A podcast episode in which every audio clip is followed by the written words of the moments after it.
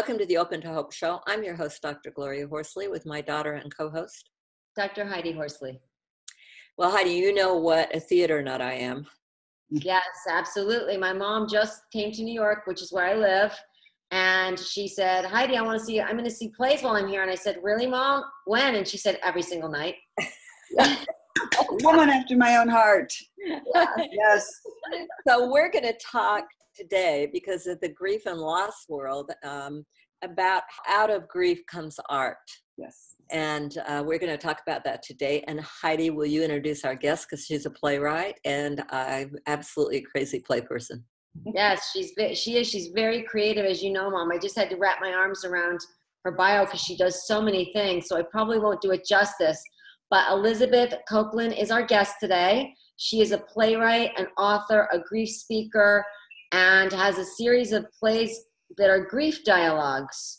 And she has produced these, and we're going to talk to her about them. In fact, some of them have won awards mm-hmm. and prestigious awards. And it is opening up the dialogue about grief and loss and hope and healing. And I love everything that she's doing. So, welcome to the show, Elizabeth. Thank you. Thank you both so very much. Um, I'm, I'm super pleased with what is happening at Grief Dialogues. And uh, you said it correctly at the beginning out of grief comes art. And that's what happened. In fact, my original thought was using theater to start a new conversation, which is what we're doing. But I realized it was bigger than theater. It was truly various art opportunities.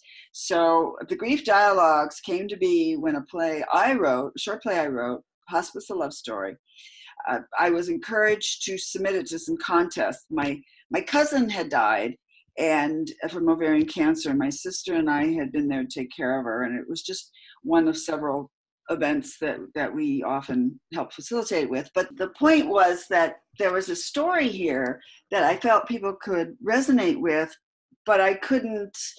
Nobody wanted to hear it. Nobody wanted to stand and listen to my story. So they um, so I put it in play form. I shared it with theater friends, and they, uh, to a T, I mean, to to every last one said to me, "You ought to submit this to play festivals and contests because that's where all the you know where a lot of these experimental type theater is found." So I did, and I started winning awards. Yep. Well, let me say that you've really got to go on your site to appreciate what you're talking about because you have these snippets yeah. of plays on there that are fabulous. Yes. I mean, it is just incredible. Uh, t- tell me what that site name is so people can go there. Okay, yes, it's griefdialogues.com. Dialogues is spelled the British way. So grief dialogues, D I A L O G U E S, period, com. And actually, at the um, well, right now at the header, we we are actually producing this show on Wednesday in Las Vegas, and I'll get to that in just a minute. But also, we are um, we have a trailer. If you click on the play, you there is a trailer that starts up. It's right at the beginning of that page you just have to click on it and it's a it's about a two minute trailer that has a little bit a snippet from each of the six plays that are currently in the grief dialogues the play original script it's and so much fun to look at those. I mean, they're just a delight. And you just find yourself in them, don't you, mm. Heidi? You find themselves in those pieces. Yes, I love them. And you, you told me about them today, and I went and looked at them. And uh, you gave some stats in one of them, and I it was at the end, and it said mm. something like you gave the amount of people that are impacted by somebody by a loss, and how it has such ramifications. Mm-hmm. Um, Roughly 15 million a year in our country.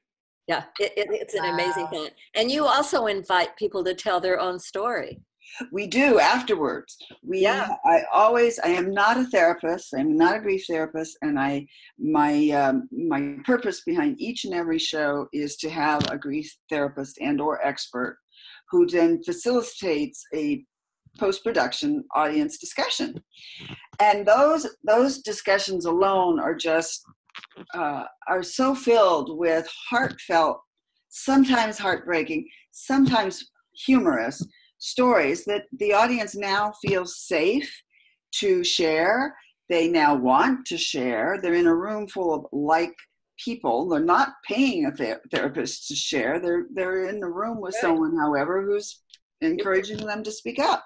My play started winning awards, and then I was at a Dramatists Guild conf- national conference, and I started floating this idea: like, if we put six short plays together that are different scenarios of dying, death, or grief, then we could have, you know, the possibility of, of reaching a wide audience who've experienced one form of, of death or another.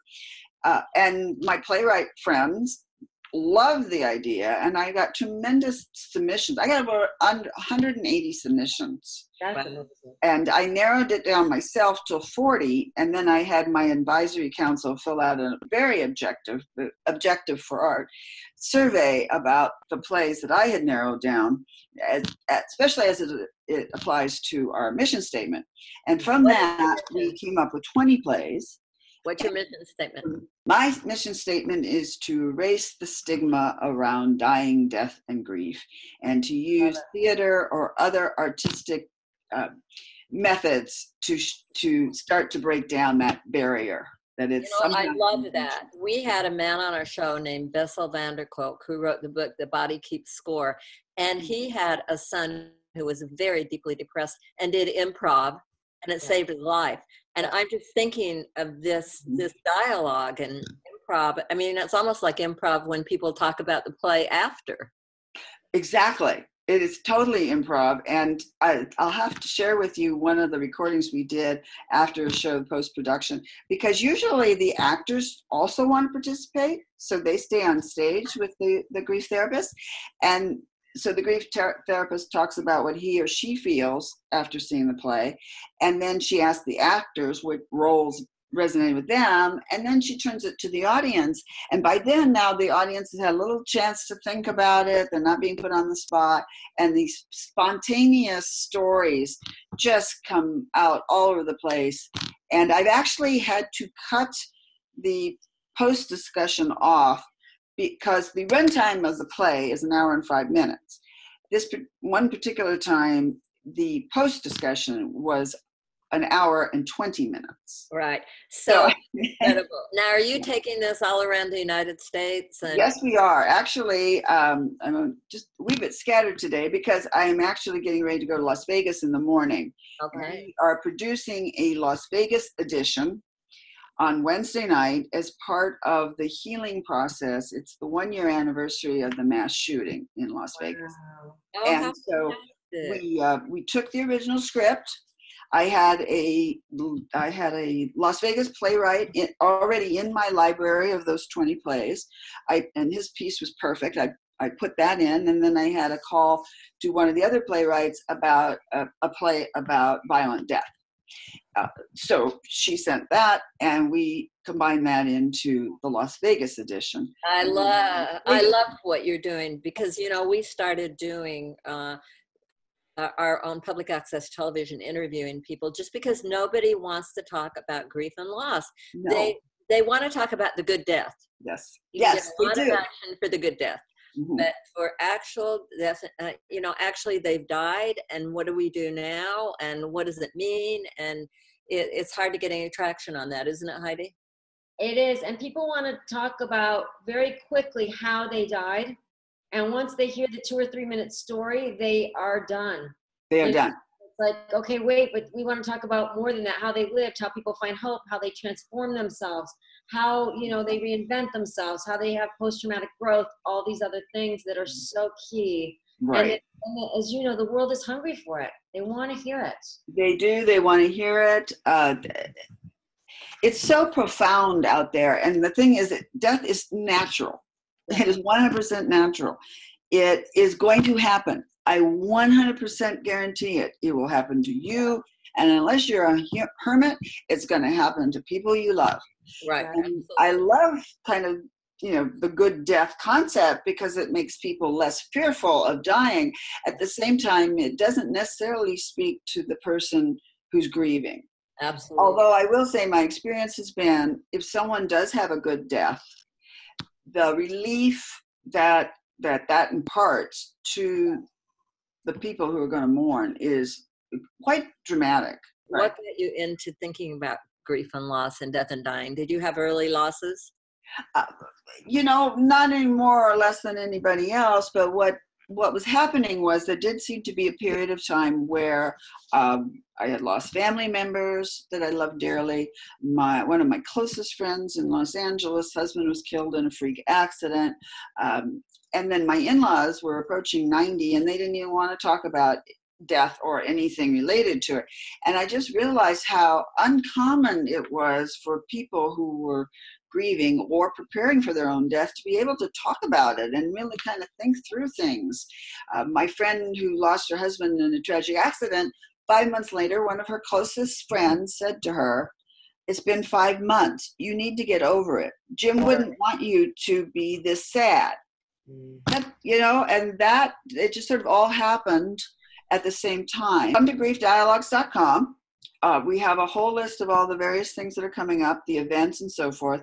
We have a show in Las Vegas this Wednesday night, 8 o'clock at the Cockroach Theater. We then uh, ha- are part of Reimagine New York City in the latter part of October. That's all on the website. Well, thank you so much for being on this. Thank you. I really appreciate it. thank you so much. To have you on, I love everything you're doing. As I, I do too. Great. Thank you. Thank you so much. And we want to thank you for watching this show today. And we always want to remind you that if you've lost hope, please lean on ours until you find your own. And God bless.